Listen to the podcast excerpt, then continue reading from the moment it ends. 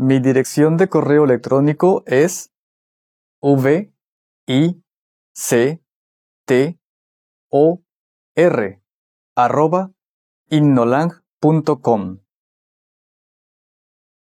In the next minute, you'll be challenged to give your email address. First, let's look at some examples. Mi dirección de correo electrónico es k a r e n arroba ignolang.com. Mi dirección de correo electrónico es alma arroba inolang.com.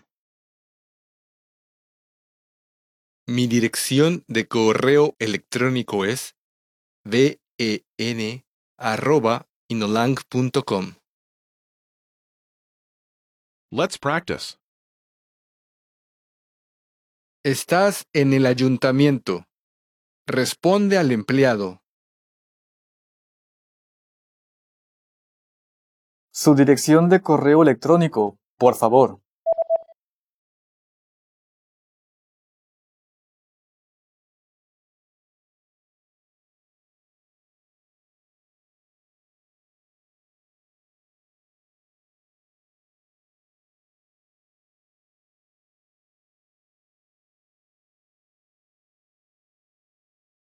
How did you do? You can consider this practice exercise successful if you were able to answer in the given time, completed a pattern with an email address, and used the sentence pattern featured in this example.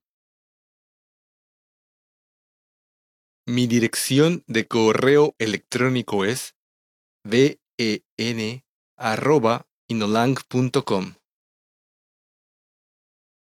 Try this practice exercise again if you want to improve your fluency or skill in any of these areas.